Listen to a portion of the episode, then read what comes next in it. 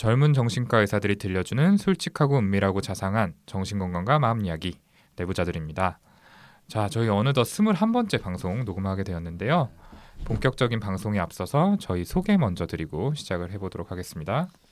예, 안녕하세요. 김지웅입니다. 네, 안녕하세요. 허기영입니다. 예, 그리고 저는 다시 돌아온 사회자 오동훈입니다. 오늘 조금 조촐한데 지난번 두 번의 방송 제가 개인적 사정으로 참여하지 못했는데요.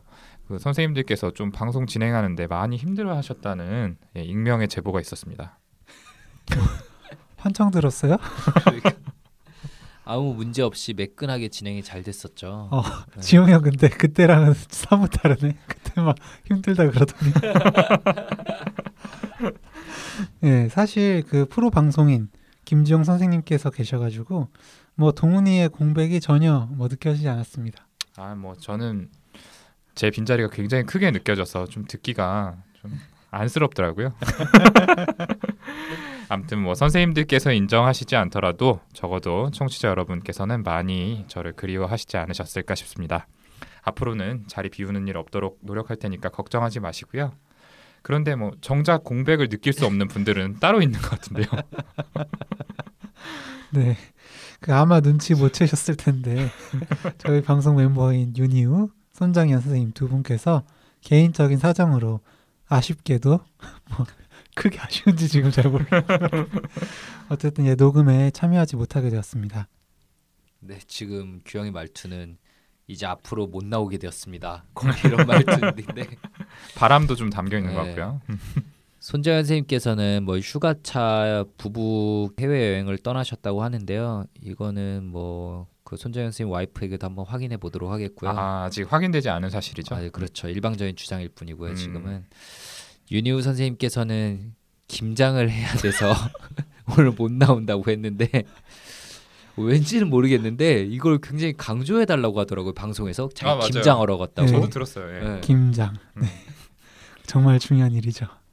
그 김장과 윤희우 선생님 그 얼핏 생각하기에는 안 어울린 조합인데 또 생각하면 할수록 더 묘하게 어울리는 것 같기도 어, 하고 저 굉장히 어울리는 것 같아요. 그죠? 음, 견고하게 난 오늘 김장을 할 거야. 김장한다고. 어쨌든 그 희우가 머리에 두건 쓰고 앞치마 두른 모습 보고 싶어요. 네, 저도 보고 싶은데요. 생각난 김에 좀 셀카 한번 찍어서 보내달라고 좀 문자 보내야겠어요. 아, 그리고 청취자분들 중에서 다섯 분 이상이 이 방송을 들으시고 사진을 보고 싶다 댓글을 남겨주시면 페이스북에 아, 죄송합니다. 페이스북에 사진을 공개하는 깜짝 이벤트를 진행해 보면 어떨까 하는 생각입니다. 정말 깜짝 이벤트. 깜짝 이벤트죠. 네, 본인은 알지도 못한 이벤트. 저희가 28을 맞이한 거를 좀 기념한다는 의미도 있고요. 어떤 윤희우 선생님의 본인이 원하는 대로 좀 가정적인 매력을 어필할 수 있는 좋은 기회가 아닐까 싶습니다. 아, 여러 가지 의미로 깜짝 이벤트일 것 같아요. 저희 페이지 찾아오시는 분들도 깜짝 놀라시고 그죠? 잘못 왔나?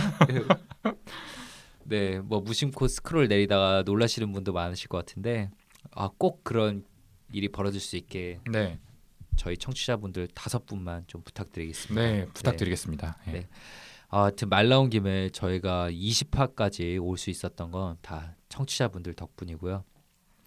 정말 이렇게 좀 약간 지칠 것 같을 때 좋은 격려의 멘트와 이렇게 피드백을 댓글이나 메일로 보내주시는 분들께 저희가 진짜 많은 힘을 얻고 있어요.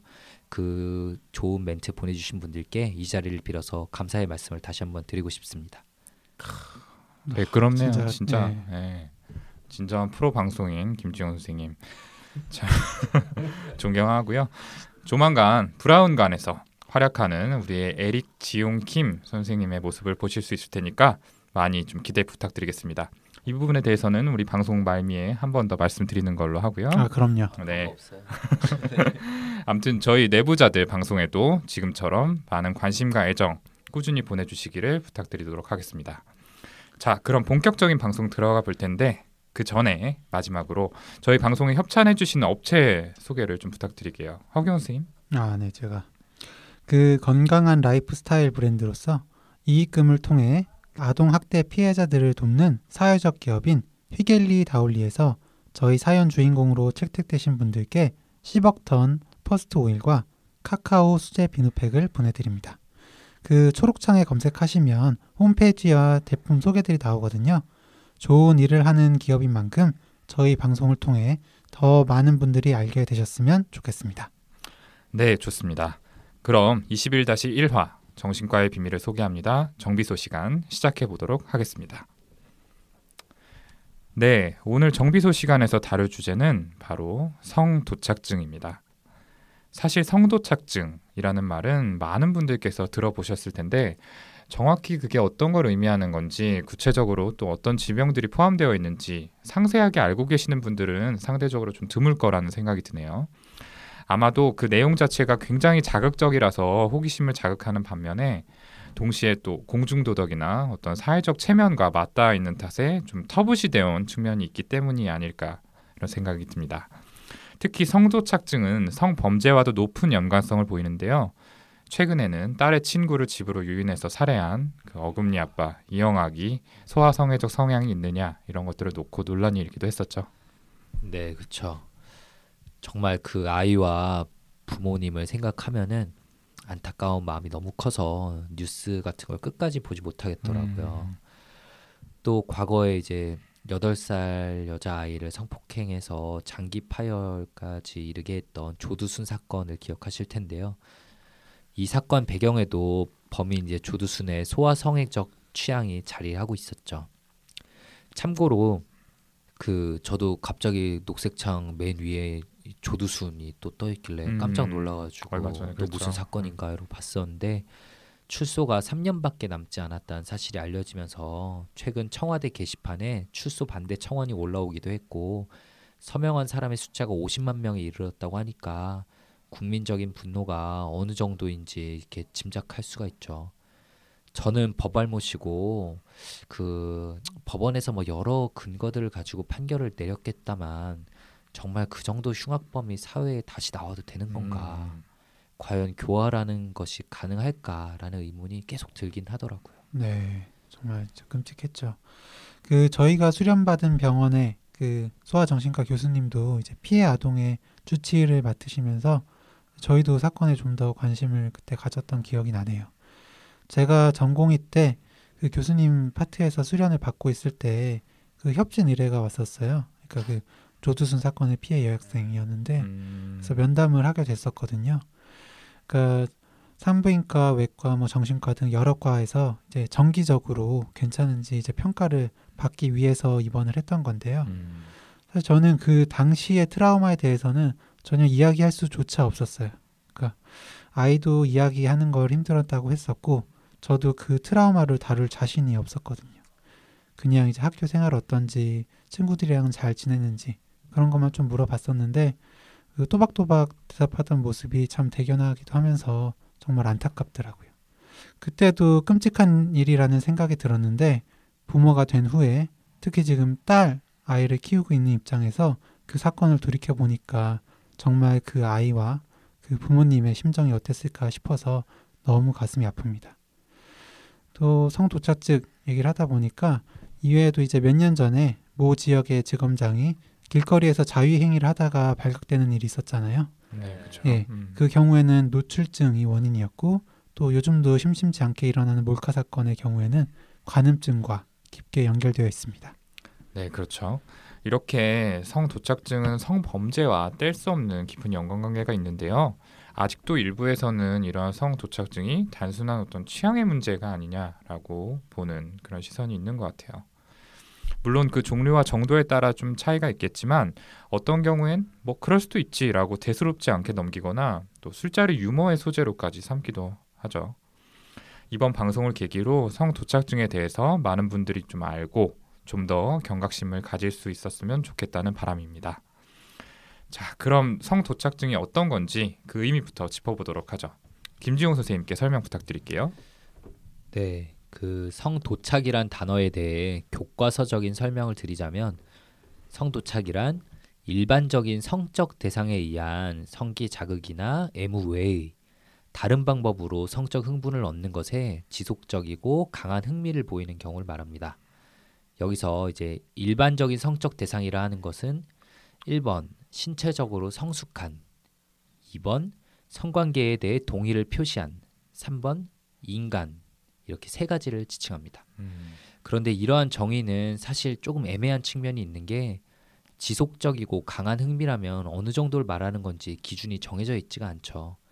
그래서 좀 더 넓은 개념으로서의 성도착은 많은 분들이 알고 계시는 것처럼 사회적으로 용인되는 것 이외의 다른 종류의 성적 흥미에 큰 관심을 갖는 경우 정도로 정의될 수 있습니다. 네.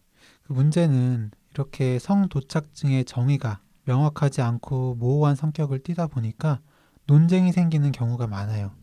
사회적으로 용인된다는 기준이 시대에 따라서나 문화에 따라서 차이가 크거든요. 단적인 예로 동성애 같은 경우만 봐도 100년 전만 해도 절대로 받아들여질 수 없는 것이었지만 요즘에는 뭐 사람에 따라 차이는 있지만 어쨌든 사회적으로 찬반에 대해서 토론을 할 수 있을 정도로 받아들여지고 있다고 이야기할 수 있잖아요. 이런 기준으로 본다면 100년 전에는 뭐 동성애는 성도착 행위라고 볼 수 있겠지만 지금은 그렇게 보기 어렵다는 거죠. 네.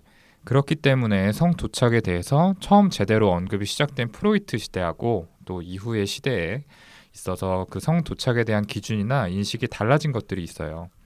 이 프로이트가 활동하던 20세기 초반은 성에 대해서 이야기를 하는 것이 금기시되는 분위기였고 또 성관계의 목적에 대해서도 아이를 낳기 위한 목적이 강조되었던 시대였죠. 그렇기 때문에 남녀의 성기의 접촉이 아닌 뭐 다른 방식의 행위인 구강성교 같은 것들에 대해서는 전부 성도착적이라고 얘기를 했어요.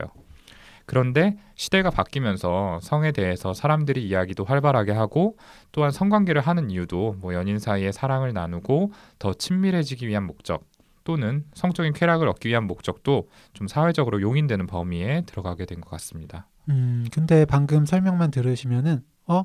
그 앞에서 성독착증은 단순한 취향의 문제가 아니라고 하지 않았나? 이런 의문이 드실 수 있을 거예요.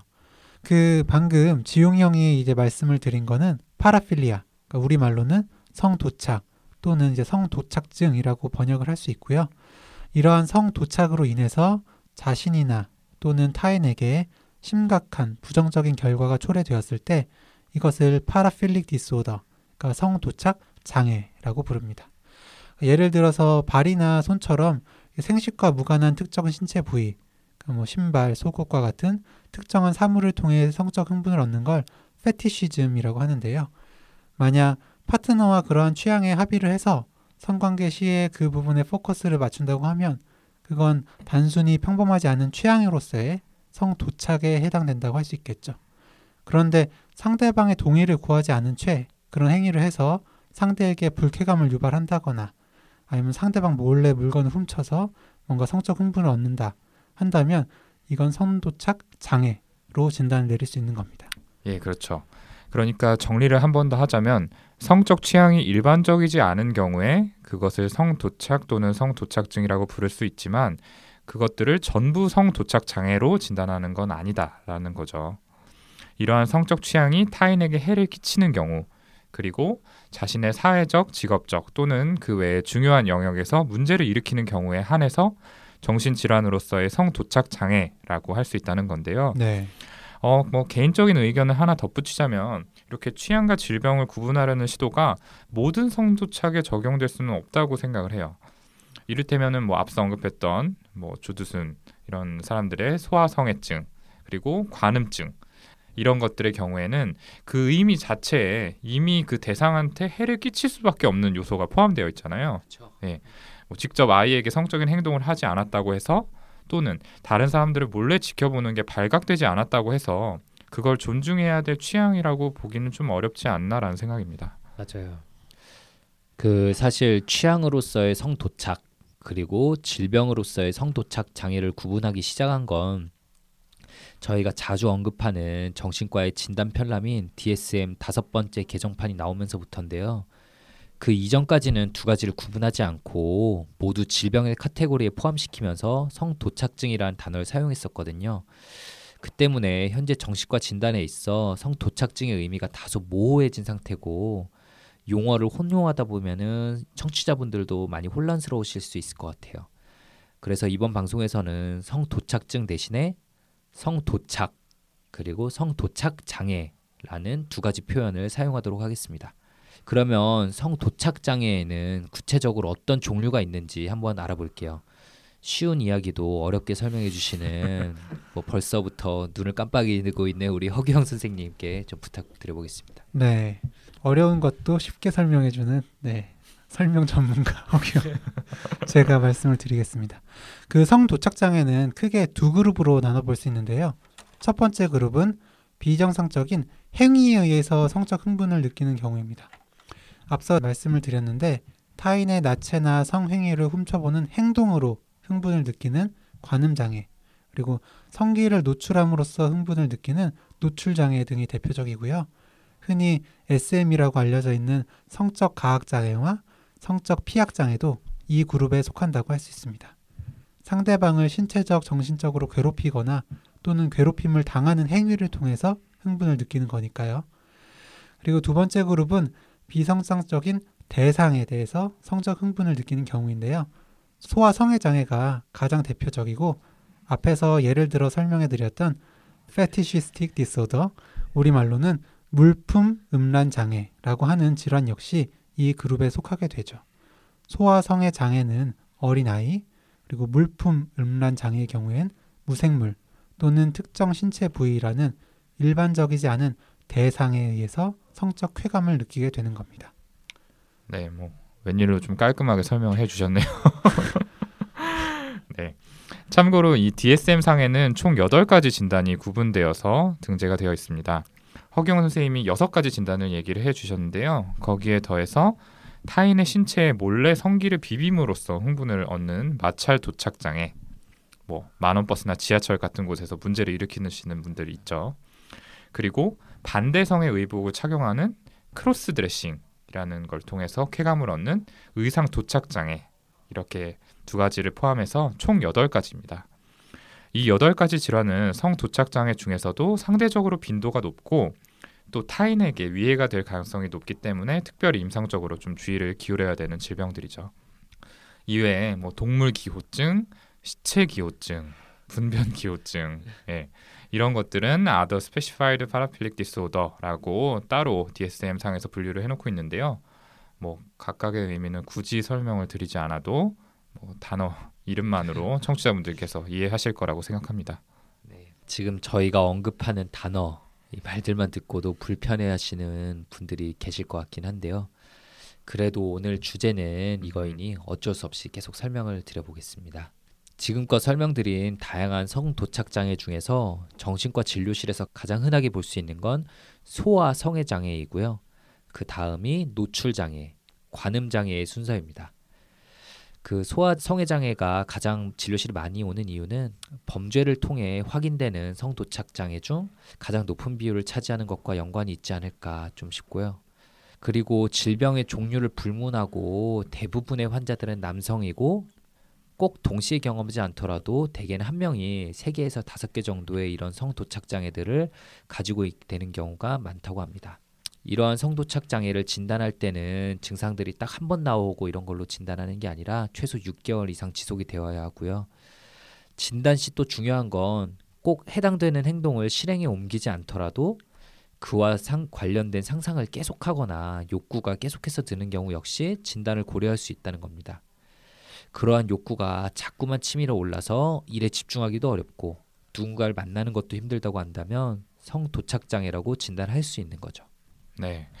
다만 이렇게 상상이나 욕구만 있는 경우에는 좀 진단에 신중해야 되는데요. 특히 외설적인 이미지가 반복적으로 떠오르는 강박증하고 좀 잘 구분을 해야 됩니다. 네. 이전에 외래에서 뵀던 환자분 중에서 자신이 돼지랑 성교하는 장면이 자꾸만 상상된다라고 호소하시는 남성분이 계셨어요. 자꾸 그런 상상을 하다 보니까 자기 내면에 진짜 그런 욕망이 있는 건가 이런 생각에 좀 자괴감이 든다 이런 얘기를 하셨는데 처음에 얘기를 듣고 나서는 아 동물 기호증인가 하는 생각이 먼저 들었거든요. 음, 근데 계속해서 면담을 하다 보니까 본인도 원치 않게 생각이 떠오르는 강박 사고에 좀 성격이 좀 더 가까운 것 같더라고요. 또 그런 장면이 떠오를 때마다 죄책감이 들어서 가족 사진을 본다 이런 말씀도 해주셨는데 그건 강박 사고를 보상하기 위한 일종의 강박 행동이라고 또 생각을 해볼 수가 있었습니다. 그래서 강박증으로 추정 진단을 잡고 약을 처방해 드렸는데 다행히 그분께 꽤 효과가 있어서 이전보다는 좀 많이 편안해 하셨던 기억이 나네요. 선생님들은 혹시 외래에서 성 도착 장애를 보셨거나 관련된 경험을 하셨던 적이 있으신가요? 음, 그 노출 장애 분들도 좀 보긴 봤는데 제 경우에는 관음 장애 환자분들을 가장 많이 본 것 같아요. 그러니까 핸드폰을 이용해서 다른 사람들 뭐 신체 부위를 몰래 촬영하다가 들켜서 법적인 문제가 발생한 다음에 뭐 어떤 정신 감정 같은 걸 받기 위해서 오신 경우들이 많았어요. 그러다 보니까 사실 솔직한 마음으로는 아, 이분들께서 진짜 정말 치료를 받으려고 오신 걸까 하는 의구심이 들기도 했었고요. 어, 기억나는 분은 결혼도 해서 이제 가정에도 충실하고 직장에서도 뭐 너무나 성실하던 남자 환자분이셨는데 이야기를 들어보면 이제 대중교통을 이용하면서 특정 직업군의 유니폼을 본다든지 하는 이제 본인에게 어떤 성적인 충동을 유발하는 자극이 있을 때 그 사진을 찍지 않으면 참을 수가 없다고 하시더라고요. 그래서 심지어는 경찰한테 적발당하고 조사를 받으면서 핸드폰을 압수당했는데 돌려받고 나면 또 사진을 찍을 거 찍고 싶을 것 같아서 걱정이다라는 말을 들으면서 아 이게 단순히 의지의 문제는 아닌 상태라는 걸 알게 됐습니다. 그래서 충동성을 조절하는 약물을 처방을 해드렸거든요. 네, 솔직히 효과가 얼마나 있었는지는 모르겠어요. 왜냐면 이제 입원해서 평가 받으실 때만 해도 본인이 이제 우울증이었던 것 같다. 아, 충동 조절에 문제가 있으니까 꼭 치료를 꾸준히 받아봐야겠다라고 하셨지만 퇴원 후 다시는 내어나지 않으셨거든요. 음, 저는 소아 성애장애 환자를 봤던 기억이 나는데요. 정확한 경위까지 모르는데 동남아시아에서 그와 관련된 사고를 쳐서 추방당한 후에 그 사실을 모두 숨기고 한국에 들어와서 제가 그 치프로 있던 교수님께 입원을 했었고 가족들도 그 사실을 치료진에게 숨겼었어요. 이제 환청이 들린다, 망상이 있다 이런 증상을 호소해서 정신증을 처음에는 당연히 의심을 하고 아랫연차 전공의에게 이제 담당 배정을 했었는데 연담 결과를 전해 들어보면 아무리 봐도 증상에 신뢰가 잘 가지 않는 거예요. 그래서 그런 일이 진짜 잘 없는데 당시 그 당시 담당 전공의하고 아 이거 진짜 아닌 것 같다 싶어서 한번 구글 검색을 같이 해본 음. 결과 충격적인 내용들을 이제 외국 사이트에서 발견하게 되었던 좀 기억이 나네요. 그러니까 법적인 문제가 생기니까 2차적인 다른 목적을 가지고 정신증 환자 연기를 했던 거였겠죠. 음, 네. 제가 김지원 선생님한테 그 파트 치프 인계를 받으면서 얘기 들었던 기억이 나네요. 아 맞죠. 네네. 그 다음에도 입원해 있었죠. 네네네. 제가 떠난 후에도. 그 부분 같은 경우는 좀 반사회성 성향도 있고 그랬던 것 같아요. 예, 좋습니다. 아무튼 이러한 성 도착 장애는 그럼 왜 생기는 건지에 대해서 좀 얘기를 해봐야 될 텐데요. 어, 정신분석학적 원인하고 생물학적 원인으로 나눠서 살펴보면 좋을 것 같아요. 오늘은 분석 전문가 윤유 선생님께서 아주 중요한 김장 업무를 하러 가셨기 때문에 허경 선생님께서 설명을 좀 해주시죠. 네, 김장 전문가 대신에 설명을 드려보겠습니다. 그 프로이트의 이론에 입각한 고전적인 정신분석 모델에서는 성도착증을 정상적인 발달이 이루어지지 못해서 유아적 형태의 성적 행동이 고착화된 것으로 봤습니다. 특히 3살에서 4살 때쯤 이제 찾아오는 오이디푸스기의 갈등이 잘 해소되지 못했을 때 이러한 문제가 생기기 쉽다고 했습니다. 그렇다면 오이디푸스기의 갈등이 뭐냐? 이걸 알아야겠죠. 이게 뭘까요, 오동우 선생님? 네, 오이디푸스기적 갈등이라고 하면은 또 제 머릿속에 잘 정리되어 있는데요. 이성의 부모를 차지하고 싶은 욕망, 그리고 그 욕망으로 인해서 동성의 부모에게 보복을 당할 거에 대한 두려움, 두 가지 요소 간의 갈등을 말하는 겁니다. 특히 남아의 경우에는 아버지로부터 거세를 당할 것에 대한 공포가 무의식 속에 내재되어 있습니다. 그런데 이성의 부모를 쟁취하기 위해 맞서 싸우기에는 그 동성의 부모에 비해서 자신은 너무나 작고 힘이 없는 존재거든요. 결국에는 동성의 부모를 이길 수 없다는 현실을 인정하고 그를 닮으려고 노력하는 동일시 라는 과정을 통해서 갈등을 극복하게 되죠. 그래서 남자아이는 아버지로부터 여자아이는 어머니로부터 이렇게 각각의 성에 걸맞는 특징을 받아들여서 내재화하게 되는 과정을 거치게 됩니다. 네, 마치 쓰여진 대본을 읽는 듯한 설명을 굉장히 유창하게 하시네요. 아 무슨 말이에요? 뭐제 머릿속에 있는 걸 아주 일목요연하게 잘 설명했을 뿐입니다. 네, 머릿속에 있는 거 대본으로 잘 썼으니까. 제가 썼잖아요. 아, 그럼 된 거 아닌가요? 맞아요. 아니, 너무 잘 써서. 네네. 네, 네, 한 가지만 더 추가로 설명을 드리자면 아이에게는 이제 아버지가 어머니를 차지하기 위해 뭐 싸워 물리쳐야만 하는 뭐 악당 같은 존재냐 그건 아니거든요. 분명 아버지도 자기가 사랑하는 그리고 또 자기를 사랑해주는 존재니까요. 그렇기 때문에 기존에 아버지와 좋은 관계를 형성하고 있었다면 무리 없이 오이디푸스기의 갈등을 극복할 수 있겠죠. 네. 그런데 이제 동성 부모와의 동일시를 통한 오이디푸 스기의 갈등이 해소되지 않으면 정상적인 성행위를 통해서 쾌락을 얻는 대신에 부적절한 행위를 통해서 욕구를 표출하게 된다고 해요. 그러니까 많은 성 도착 장애를 이러한 관점에서 설명해 볼 수 있는데요. 성 도착 장애의 경우에 남성에게 특히 많이 발생하는 만큼 남성을 기준으로 설명을 좀 드릴게요. 우선 의상 도착 장애는 동성 부모가 아닌 이성의 부모를 동일시하는 데서 기인한다고 봅니다. 그러니까 남성이 여성의 옷을 입고 거기서 쾌락을 느끼는 건 남성이 어머니와의 동일시를 통해서 여성성을 받아들였기 때문이라는 거죠. 의상 도착 장애 환자들이 동성애적 성향을 갖는 비율이 높은 것도 이와 관련이 있을 것 같네요. 그러니까 자신을 무의식적으로는 여성이라고 인식하기 때문에 실제 동성인 남성을 성적 대상으로 느끼게 되는 거죠. 또한 노출증의 경우에는 해소되지 않은 것의 공포로 인해서 그러니까 자신의 성기가 잘 보존되어 있는지 그걸 타인의 반응을 통해서 확인받고 싶은 욕구가 그 기저에 있다고 합니다. 음, 남들이 깜짝 놀라는 모습을 그 모습을 보고 보면서. 네. 음. 그러니까 오히려 더 그거 깜짝 놀라면 그 행동이 강화된다고 하죠. 음. 예. 그리고 또 소화성의 장애는 오이디푸스기에 느끼는 무력감. 그러니까 내 힘이 너무 미미해서 어떤 수를 써도 이제 동성의 부모, 그러니까 남자의 경우에는 아버지를 이길 수 없겠다라는 그 느낌을 보상하기 위해서 자신이 마음대로 다루고 조절할 수 있는 약한 상대를 찾는 것이라고 볼 수 있죠.